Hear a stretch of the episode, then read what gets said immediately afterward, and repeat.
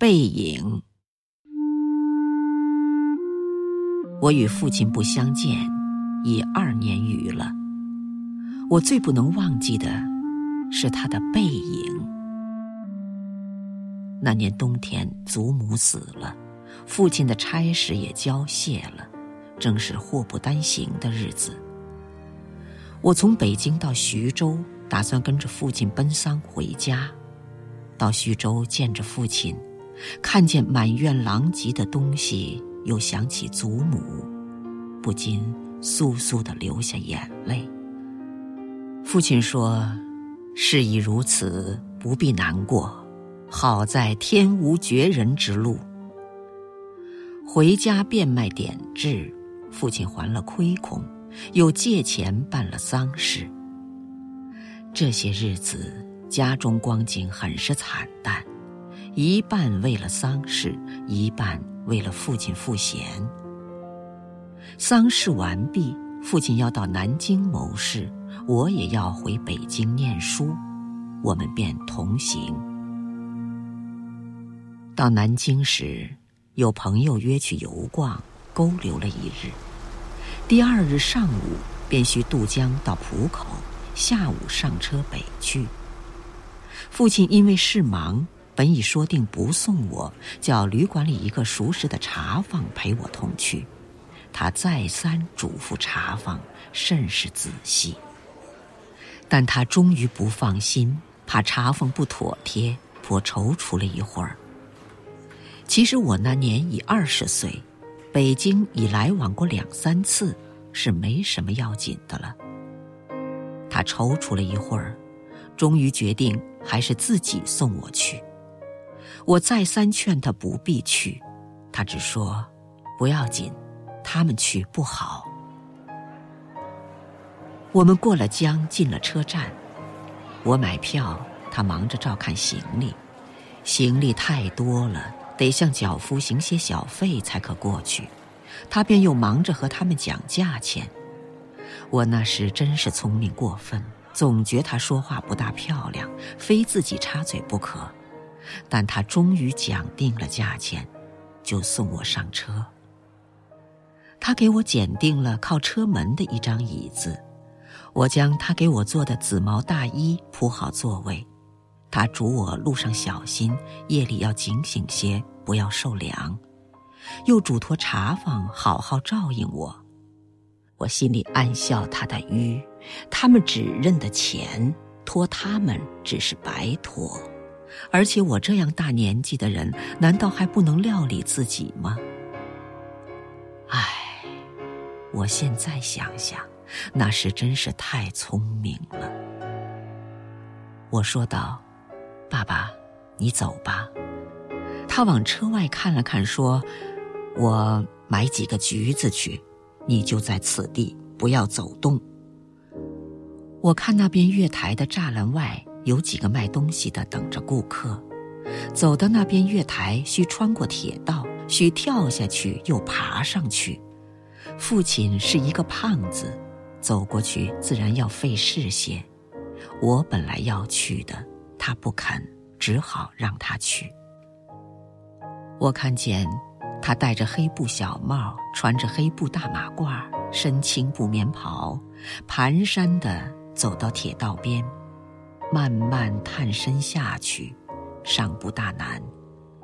可是他穿过铁道，要爬上那边月台，就不容易了。他用两手攀着上面。两脚在向上缩，他肥胖的身子向左微倾，显出努力的样子。这时我看见他的背影，我的泪很快的流下来了。我赶紧拭干了泪，怕他看见，也怕别人看见。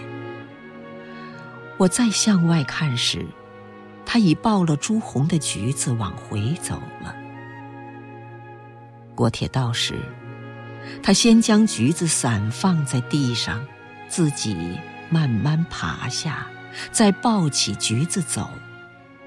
到这边时，我赶紧去搀他。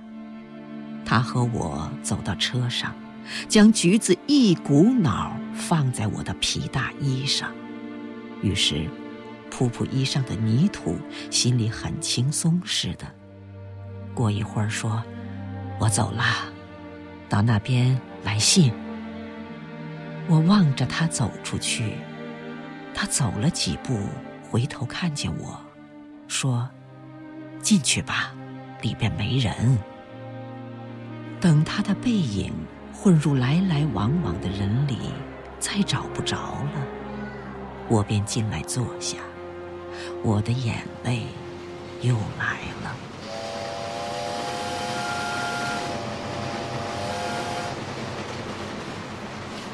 近几年来，父亲和我都是东奔西走，家中光景是一日不如一日。他少年出外谋生，独立支持，做了许多大事。哪知老境却如此颓唐，他触目伤怀，自然情不能自已，情郁于中，自然要发之于外，家庭琐屑便往往触他之怒。他待我渐渐不同往日，但最近两年的不见，他终于忘却了我的不好。只是惦记着我，惦记着我的儿子。我北来后，他写了一信给我，信中说道：“我身体平安，唯膀子疼痛厉害，举箸提笔诸多不便，大约大去之期不远矣。”我读到此处。在晶莹的泪光中，又看见那肥胖的青布棉袍、黑布马褂的背影。唉，我不知何时再能与他相见。向你索取，却不曾说谢谢你。直到长大以后，才懂得你不容易。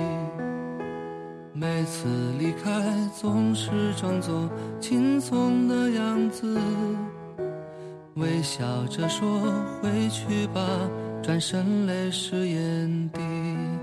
多想和从前一样，牵你温暖手掌，可是你不在我身旁，托清风捎去安。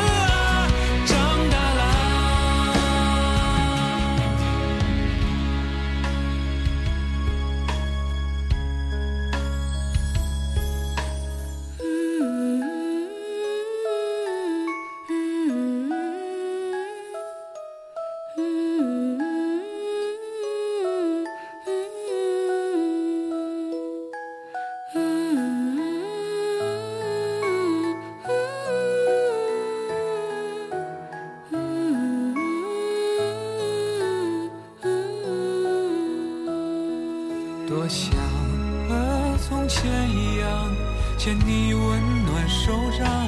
可是你不在我身旁，托清风捎去安。